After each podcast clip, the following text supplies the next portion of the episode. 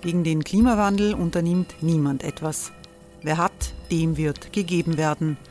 Und Frauen verdienen weniger. War ja immer schon so.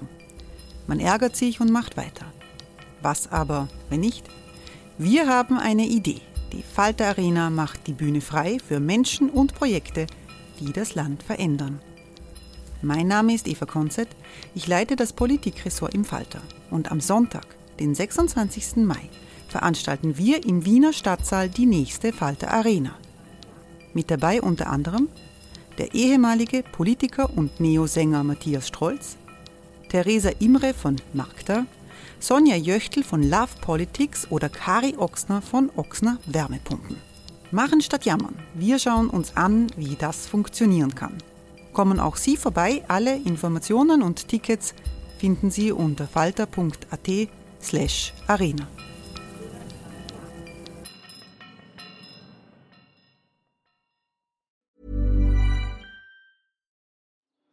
Die Erderhitzung ist kein Gefühl, aber mit vielen Gefühlen verbunden. Sorgen etwa oder Angst. Eine Veranstaltung gegen diese Ohnmacht ist Tipping Time, eine Klimakonferenz der Zivilgesellschaft. Von 9.5. bis 11.5. findet Tipping Time in Kooperation von Globe Art, Solektiv und Tangente St. Pölten statt und lädt ein zu Diskurs, Diskussionen und Workshops mit namhaften Vortragenden wie Nikolai Schulz und Friederike Otto. Weitere Informationen finden Sie auf www.tangentesanktpölten.at.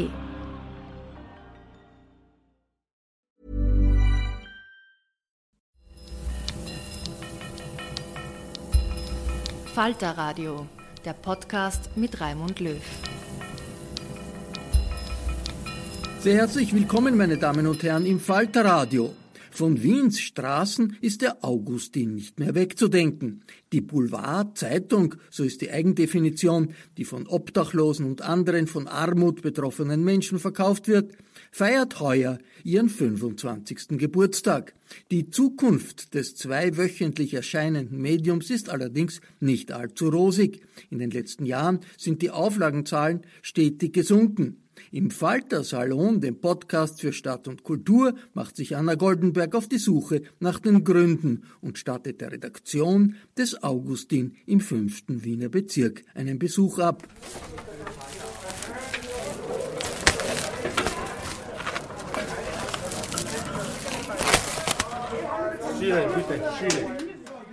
Dienstagnachmittag. Ein Innenhof im Wiener fünften Bezirk. Gerade wurde ein Leiterwagen voller Zeitungen geliefert. Es ist der neue Augustin. Unnams, ein kräftiger Mann mit graumeliertem Dreitagesbart und schwarzer Mütze, schneidet durch das Plastik.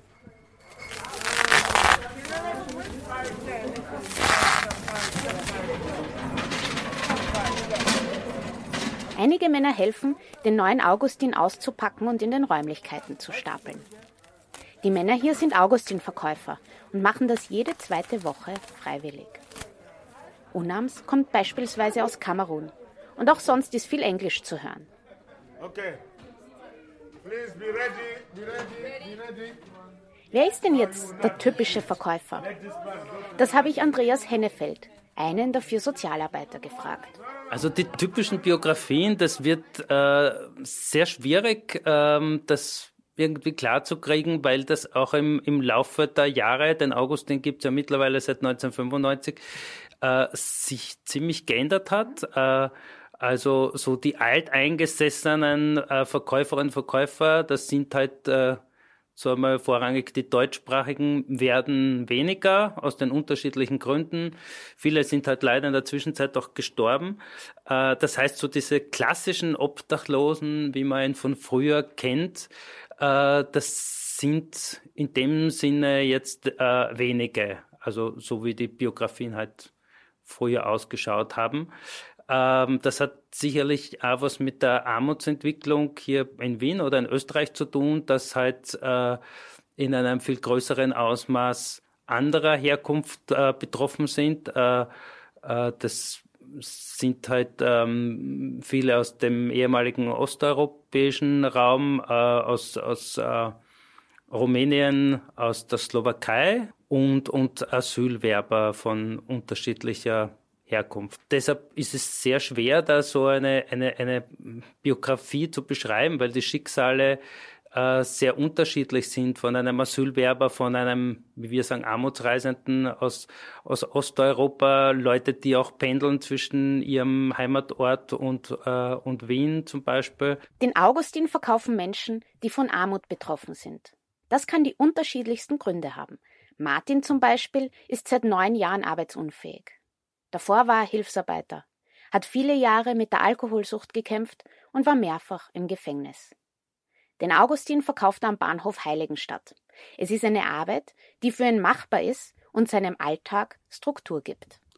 Also normalerweise regelmäßig komme ich so zwischen 13 Uhr am Bahnhof und äh, dann sitze ich aber äh, auf die Bangel also, äh, und äh, dazwischen tue ich immer so halbe Stunde, Stunde verkaufen, dann mache ich wieder Pause und am Abend äh, von 17 Uhr ungefähr äh, bis 18, 19 Uhr äh, ist, wo ich fix verkaufe, wo die Stammkunden dann alle kommen, ja. Weil bei mir am Bahnhof ist äh, umgekehrt gegen andere Bahnhöfen, da ist am Tag eher weniger los und am Abend viel, wenn bei den Stammkunden, ja. Mit diesen Stammkunden, nehme ich an, haben Sie ja dann auch irgendeine Art von Beziehung, oder? Man schon, kennt sich schon. schon. Also beim Augustin Verkaufen, das ist eher wie eine Familie, nicht wie eine Firma. Und es ist auch wie, äh, manche sagen, du bist arbeitsunfähig und kannst dir aber eh Zeitung verkaufen. Dann habe ich erklärt, ja, äh, wenn ich jetzt da eine Stunde sitzen will, kann ich eine Stunde sitzen. Zwei Stunden, zwei Stunden. Aber bei einer Firma geht das nicht. Und äh, ähm, äh, man kennt sich auch bei den äh, fixen Stammkunden. Man tut auch plaudern, wie es dann geht und so. Und äh, das ist sehr wichtig auch. Ja. Überhaupt, wenn jemand äh, arbeitsunfähig ist und der, äh, derjenige, den geht's psychisch eh nicht gut, der hat eh Probleme äh, im Leben und so und dann wird man sehr unterstützt von den Kunden. Nur diese Kunden werden weniger. Die Leute tun nicht mehr so gern lesen. Dann ähm, ähm, die äh, Laufkundschaften, also ich habe fast keine Laufkundschaften mehr.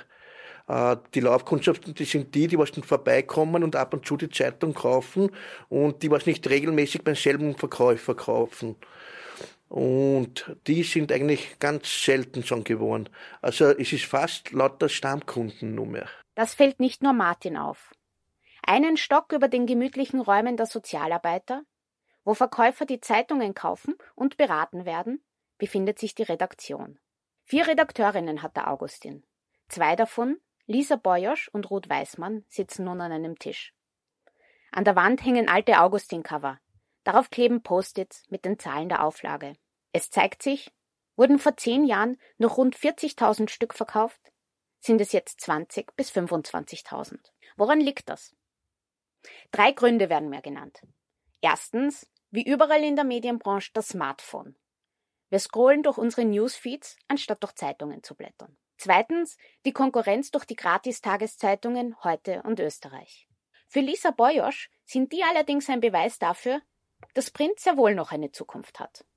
Ich finde den Hinweis auf Gratis-Konkurrenz äh, sehr gut, weil Print, wenn man in der U-Bahn fährt und schaut, was Leute in der Hand haben, ist überhaupt nicht tot. Es haben wahnsinnig viele Leute Printzeitungen in der Hand. Die Frage ist halt, welche.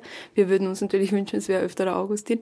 Ähm, ich glaube, dass da ein, ein Markt und ein Bedarf ist. Ich glaube auch, äh, dass das Lesen im Kaffeehaus, das Lesen eben im Bus und so weiter, dass das etwas ist, was Leute gerne machen. Und es ist ähm, Wien eine Großstadt, das heißt, wir haben es durchaus auch nochmal leichter als jetzt eine Zeitung wie das Eibisch Zuckerl in Wiener Neustadt es hatte, äh, weil wir da doch auf ein sehr diverses Publikum und ein, ein, ein Publikum mit einer also mit Institutionen der Lesekultur, würde ich jetzt mal sagen, äh, stoßen, mit dem wir uns austoben können. Redakteurin Ruth Weißmann bringt einen weiteren Aspekt hinein. Und dann ähm, macht es halt auch angesichts von Gratiszeitungen, aber nicht nur irgendwie Sinn, dass es im öffentlichen Raum einfach eine qualitätsvolle Zeitung gibt, äh, für die man natürlich auch was zahlt. Aber da geht es ja auch um den öffentlichen Raum, also nicht nur um den Inhalt von einer Zeitung, sondern dass der in einer bestimmten Form bespielt wird, die Sinn macht, wo es einen Kontakt mit Menschen gibt und wo man ein Produkt äh, bekommt, das halt irgendwie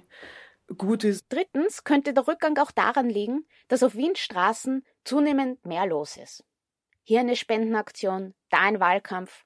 dort ein Verkäufer der Magazine Global Player oder Mo. Dazu Sozialarbeiter Andreas Hennefeld. Konkret angesprochen auf andere, äh, die halt den öffentlichen Raum auch nutzen. Ja, äh, das nehmen die Verkäuferinnen und Verkäufer wahr, auch als ein Problem für sie. Es gibt die Konkurrenz von anderen Straßenzeitungen, es gibt die Konkurrenz auch äh, gegenüber Bettlerinnen und Bettler, wobei der Augustin klar sagt, die haben auch dieselben Rechte. Und auch wenn wir nicht wollen, dass sich Zeitungsverkaufen und Betteln vermischt, aber äh, der Augustin steht in all seinen Medien und auch von seiner Vereinspolitik klar hinter dem Recht auf Betteln. Ähm, und äh, also das betrifft halt alle auch die, die Straßenmusikanten oder so, äh, die halt den öffentlichen Raum auch nutzen, dass sie alle das Recht darauf haben. Das müssen wir auch immer wieder unseren Verkäuferinnen und Verkäufern vermitteln, dass der Augustin hier kein Monopol haben sollte, sondern äh, dass sämtliche äh, Gruppen und, und äh, Leute, die irgendetwas im öffentlichen Raum anbieten oder tun, dieselben Rechte haben. Das ist nicht immer ganz einfach. Augustin-Verkäufer Martin ärgert sich oft über nicht registrierte Verkäufer. Diese Menschen haben meist nur einen Augustin dabei und bitten dann um eine Spende. Etwas, das registrierte Verkäufer nicht tun dürfen. Außerdem sind sie oft in Gruppen unterwegs. Auch das ein No-Go für Verkäufer.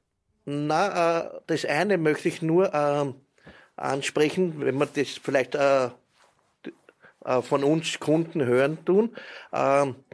Ähm, äh, normalerweise das Problem mit den Bettler, mit einem August, den Betteln gehen, das ist, äh, wir haben am, am, am, auf der Zeitung, auf der ersten Außenseite, steht ganz groß oben, ein richtiger Augustinverkäufer trägt sichtbar einen Augustinausweis. Und äh, wenn einer keinen Augustinausweis hat, dann muss man ihm ja nicht die Zeitung abkaufen oder noch unterstützen. Ja. Das Problem kennt auch Sozialarbeiter Hennefeld. 350 aktive Verkäuferinnen und Verkäufer hat der Augustin.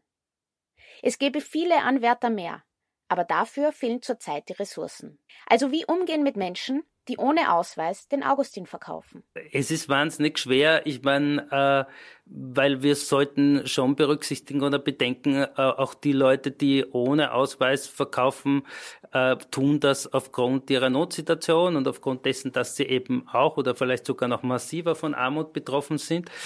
Äh, es ist auf der anderen Seite aber schon massives Problem für den Augustin, äh, ja, aus unterschiedlichen Gründen. Also hauptsächlich deshalb, die Leute hatten dann kein Einschulungsgespräch, fühlen sich auch nicht an die Regeln gebunden. Das heißt, erfahrungsgemäß haben wir doch die Vielzahl oder die, die überwiegende Zahl an Beschwerden über Leute, die ohne Augustin-Ausweis verkaufen, weil sie zum Beispiel in Gruppen verkaufen, weil sie möglicherweise deswegen, weil sie nicht so leicht an Zeitungen herankommen, dann weniger Zeitungen haben, die dann nicht hergeben und damit eher äh, betteln äh, und solche Dinge. Das heißt, äh, es ist, es ist schwer. Ich glaube, das sollte jeder für sich beant, äh, beantworten können oder eine, eine, eine Lösung finden.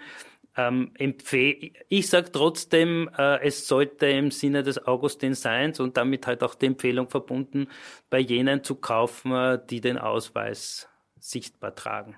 Wovon das Team beim Augustin übrigens abrät, den Verkäufern nur Geld zu geben und keine Zeitung zu nehmen. Sonst kann sich der Verein, der zum Großteil vom Verkauf lebt, nämlich nicht finanzieren.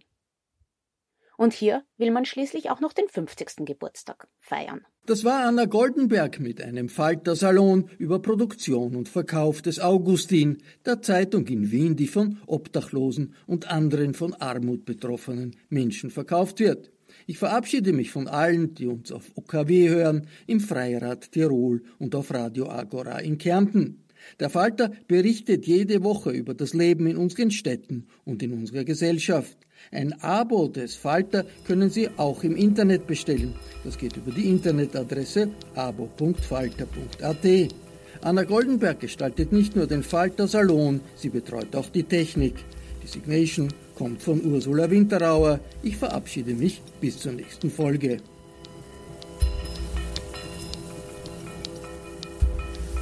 Sie hörten das Falterradio, den Podcast mit Raimund Löw.